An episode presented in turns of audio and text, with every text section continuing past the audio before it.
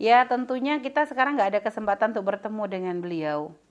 Ya, kita nggak akan tahu akhir kita seperti apa, apakah nanti kita ditempatkan di mana. Allah memberikan kepada kita tuh, kita tuh dikasih kayak apa ya, pemahaman. Mana jalan yang diridhoi Allah dan mana jalan yang benar, mana jalan yang salah gitu kan. Ya sekarang tinggal kita cek kita tuh ya tentu ya artinya kalau berharap iya. Kalau berharap kita tuh memang harus berharap untuk bisa berkumpul bersama Sayyidah Fatimah. Tapi itu boleh. Yang nggak boleh itu kepedean.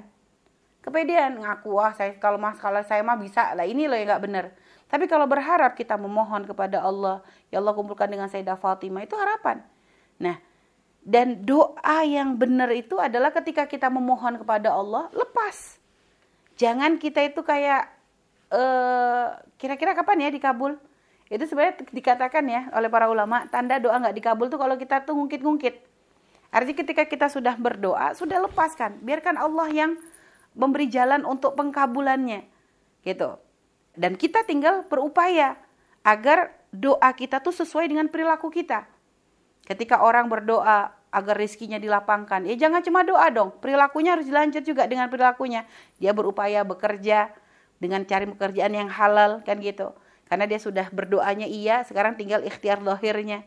Nah, kita pun begitu berharap ya Allah kumpulkan dengan Sayyidah Fatimah, sambungkan terus dengan Sayyidah Fatimah supaya nanti bisa digiring bersama Sayyidah Fatimah. Lah, perilaku kita nih cocok enggak? Doanya kayak begitu, tapi nutupku pakai kerudung males-malesan. Lu itu namanya orang nggak sadar diri itu. Tapi nggak apa-apa, masih mending dia masih mau berdoa. Karena bisa saja dengan doanya yang mungkin awalnya dia tidak pantas, akhirnya dipantaskan oleh Allah untuk bisa menjadi pengikutnya Sayyidah Fatimah. Yang penting kita masih punya cinta kepada orang-orang mulia, itu insya Allah masih aman. Yang bahaya kalau kita sudah nggak punya kerinduan dengan orang-orang mulia, itu berarti sudah warning, ibaratnya kita sudah stadiumnya berat itu.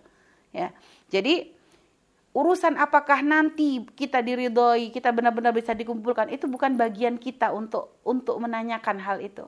Tugas kita sekarang, ayo kita lakukan, kita pantaskan diri kita untuk menjadi wanita mulia yang punya rasa malu.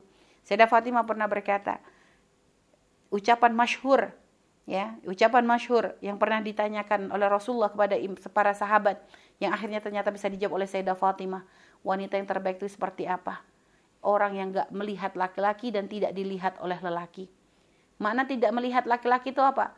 Waddul basar. Orang yang jaga mata tidak akan melihat kecuali orang yang halal baginya. Jadi bukan orang perempuan yang matanya jelalatan, ngelihat laki-laki bening sedikit sudah langsung kalang kabut sudah eh, caper dan sebagainya. Ya, jaga mata.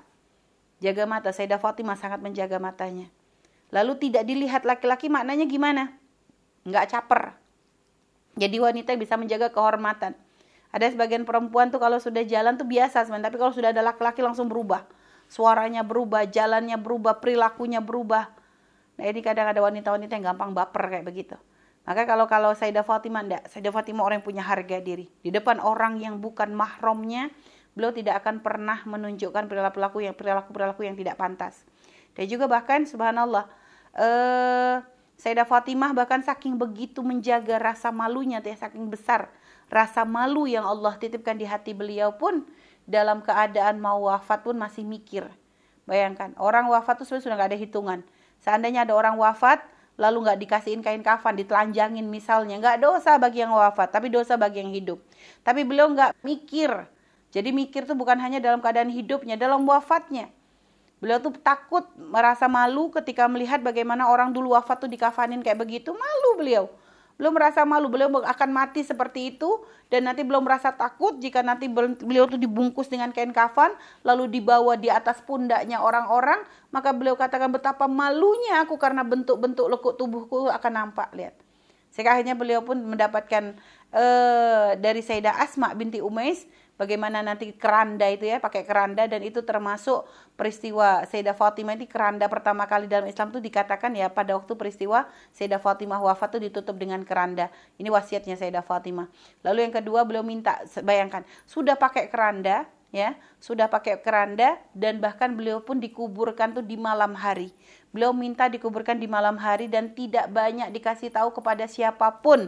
Beliau gak ingin menjadi tontonan. Bahkan yang bisa masuk liang lahatnya hanya orang yang mahram dengan beliau saja. Nah, itu menunjukkan rasa malunya tuh benar-benar terbawa bukan hanya ketika beliau hidup tapi ketika beliau wafat menjaga dirinya, menjaga kehormatannya sebagai seorang muslimah yang sesungguhnya. Ya, kita sekarang tidak perlu bertanya apakah nanti Sayyidah Fatimah ridho atau enggak. Sekarang kita berada di jalan beliau atau enggak. Kita telah berupaya mengikuti akhlak beliau atau enggak gitu loh.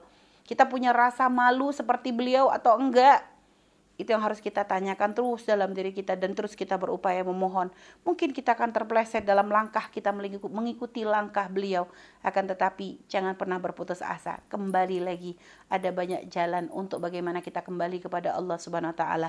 Yang paling penting kuncinya adalah untuk selalu menjaga kita agar selalu berada di dalam kebaikan. Jangan salah di dalam memilih teman-teman. Karena teman punya pengaruh yang luar biasa. Almar'u ala dini khalilih. Orang itu akan ikut agama temannya Teman tuh siapa yang paling dekat? Pasangan hidup, suami atau istri, orang tua, keluarga, saudara, sahabat.